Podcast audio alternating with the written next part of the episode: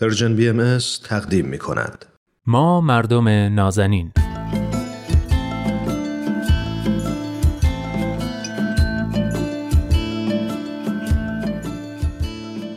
سلام. سلام و درود به شما مردم نازنین. خیلی خوش اومدید به پنجاه و دومین قسمت از ما مردم نازنین. قسمتی که عنوانش تولده اما می‌خوایم در مورد پایان صحبت کنیم. من نوید توکلی و ازتون دعوت می‌کنم. آخرین گفتگوی منو با دوست خوبم ارسطو رحمانیان پژوهشگر علوم اجتماعی بشنوید.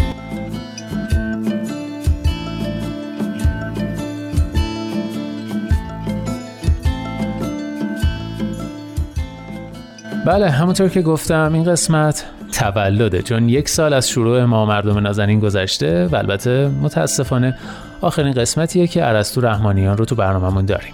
هرچند مطمئنم یا در واقع امیدوارم تو همین برنامه یا برنامه های دیگه باز هم بتونم باهاش همکاری داشته باشم. و اما عرستوی عزیز یک سال گذشت. باورت میشه؟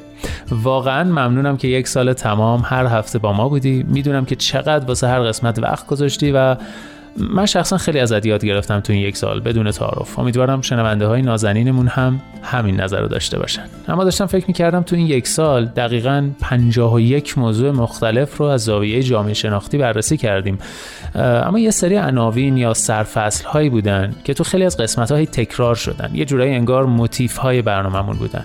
اگه موافقی به عنوان جمعبندی این یک سال چند تا از مهمتریناشو با هم مرور کنیم ممنون نوی جان منم درود میفرستم خدمت شما و شنونده های خوب برنامهتون. ممنونم. یکم غم که این آخرین برنامه هستش که من در خدمتتون هستم ولی خب در این حال خوشحالم که به یک در واقع مرحله رسوندیم. یک سال شد و یک برنامه وقتی شما گفتی من خودم یک لحظه تحمل کردم روش. برام خیلی جالب بود. فکر نکردم که و یک برنامه ما با هم درباره موضوعات مختلف صحبت کردیم. بله.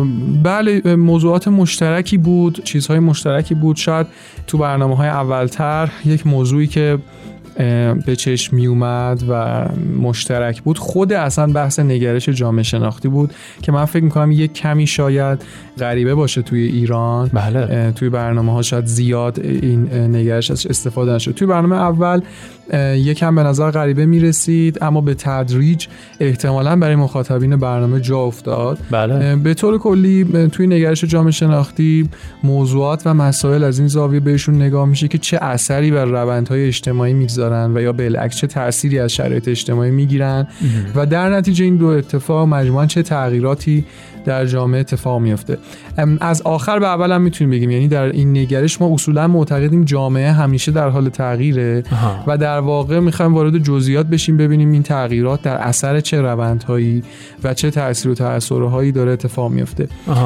نکته دیگه توی این نگرش تفکر نقادانه اونه که کم کم فکر می‌کنم جا افتاد.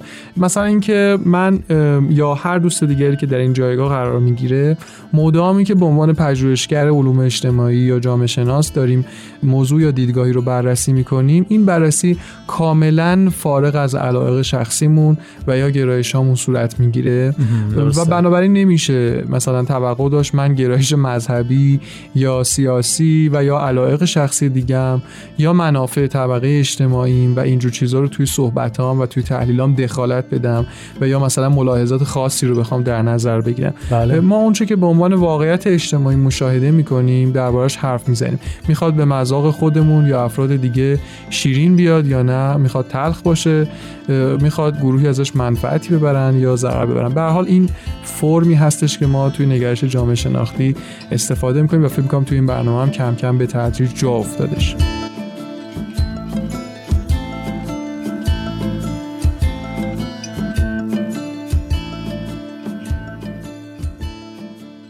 مورد دیگه ای که به ذهنم می‌رسه که خیلی تکرار شد صحبت در مورد ایرانه بله. و مخصوصا فرهنگ رایج در ایران یعنی تقریبا هر موضوعی رو آوردیم یا حالا بیشتر موضوع رو آوردیم توی ایران بررسی کردیم و از لحاظ فرهنگی اونو زیر ذره قرار دادیم. درسته موافقم. توی خیلی برنامه ها این تم تکرار می‌شد با موضوعات مختلف.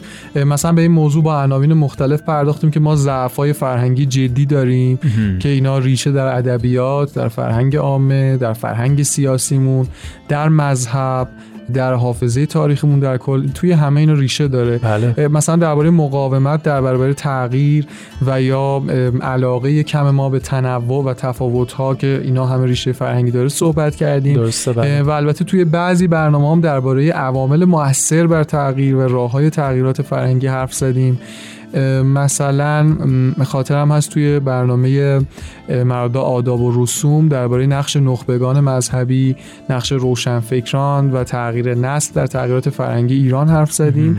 یا فکر کنم توی یه برنامه بود با عنوان روز نو که درباره این حرف زدیم که اصلا ما چقدر میل به تغییر داریم و چقدر جوونا و نوجوانامون رو تشویق می‌کنیم تغییر کنن.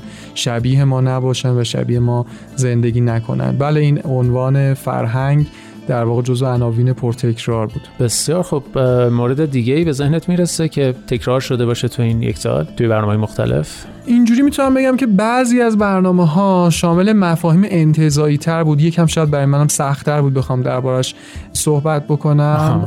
مثلا برنامه‌ای که موضوعش آزادی یا عدالت یا امید بود. توی این برنامه ها بیشتر سعی می‌کردیم روی تعاریف تمرکز کنیم. بیشتر ببینیم که این مفاهیم از کجا اومده چه معنی میده یا چه معنایی رو نمیده و چه انواعی رو شامل میشه. و البته توی بعضی قسمت ها درباره کارکرد این مفاهیم در جامعه هم حرف زدیم که اینجا شاید بیشتر به وظیفه من مربوط میشه. بله. مثل مثلا برنامه‌ای که عنوان شادی بود یا یک برنامه بود عنوانش مرز بود اینا جزو این دسته بودن. بسیار خب و توی این مدت یادمه که پیشنهادهایی هم دادی. حالا یکی دو تا هم سعی کردم من پیشنهادهایی بدم کتاب ها و فیلم هایی رو پیشنهاد دادیم.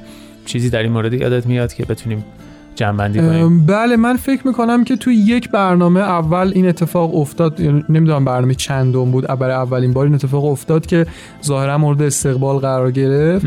و بعد توی بسیاری برنامه ها بخشایی درباره کتاب یا فیلم در واقع حرف زدیم و توصیه کردیم به تماشا. این توصیه ها و پیشنهادات بیشتر به این درد می‌خورد که اگر مخاطبین برنامه تمایل دارن بیشتر با موضوع درگیر بشن و دربارش تحمل یا تحقیق کنن این پیشنهادات می‌تونه کمکشون بله، بکنه. فکر کنم مثلا دو سه جلد از کتاب های آقای قاضی مرادی رو به مناسبت های مختلف پیشنهاد شد که همگی البته ذیل عنوان آسیب های اجتماعی ایران هستن.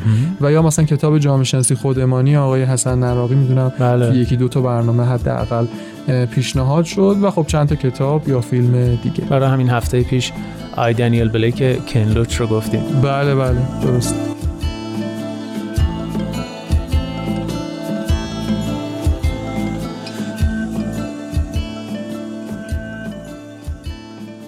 خیلی ممنون. پیش از اینکه پژوهشگر بعدی رو معرفی کنیم دوست دارم در پایان درباره تجربه شخصیت از این برنامه برامون بگی. آیا یادگیری خاصی برات به همراه داشته؟ آیا چیز خاصی از این تجربه کلا برداشت کردی یا نه؟ چیزی که شخصا می‌تونم بگم مربوط به دو تا مطلب میشه. بله. یکی این که من خیلی خیلی از شما تشکر می‌کنم و خیلی از این بابت خوشحالم که این امکان فراهم شد که حالا به عنوان پژوهشگر علوم اجتماعی تو این برنامه باشم.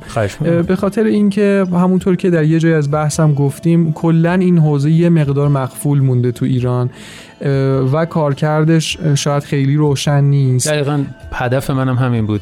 که در واقع یه ذره معرفیش کنیم. آها در حوزه روانشناسی شاید یک مقداری ما ایرانی ها بیشتر آشنایی داریم باهاش چون کتاب های زیادی چاپ میشه. درسته. بیشتر دربارش صحبت میشه یه کمی شاید بیشتر آشنا هستن حالا بعدا به هر دلیلی. و اینکه خب این فرصت پیدا شد که از این زاویه به جهان نگاه بکنیم به موضوعات مختلف به نظر من این خودش خیلی عالی بود.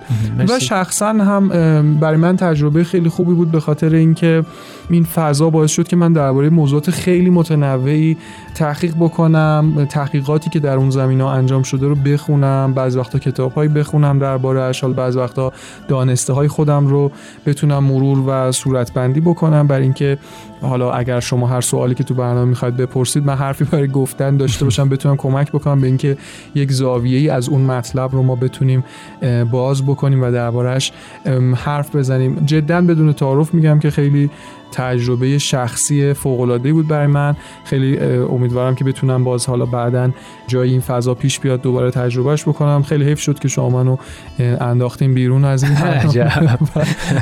نه من تکذیب می‌کنم. خود دوستان عزیز خود ارسطو کار داشت بعدا منو ببخشید و دوباره خواهش نه من واقعا دوست دارم که بتونیم بعدا حتما حالا تو این برنامه یا برنامه دیگه با هم همکاری کنیم و بی صبرانه منتظرش هستم.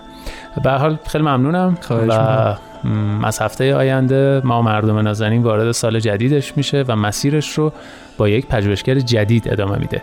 فرنود پارسا. هم عالی. فکر می‌کنم میشناسیش فرنود رو درسته؟ بله بله من آقای پارسا رو می‌شناسم. بسیار بسیار پژوهشگر خوب بسیار دقیق و با علم بالا. خیلی خوشحالم. من قطعا خودم مخاطب برنامهتون خواهم بود از هفته آینده و امیدوارم که بسیار برنامه خوبی رو داشته باشین کیفیت برنامه بالا باشه و قطعا خیلی میشه استفاده کرد از دانش آی پارسا. ممنونم دوستان عزیز. تا هفته آینده خدا نگهدار. خدا نگهدار.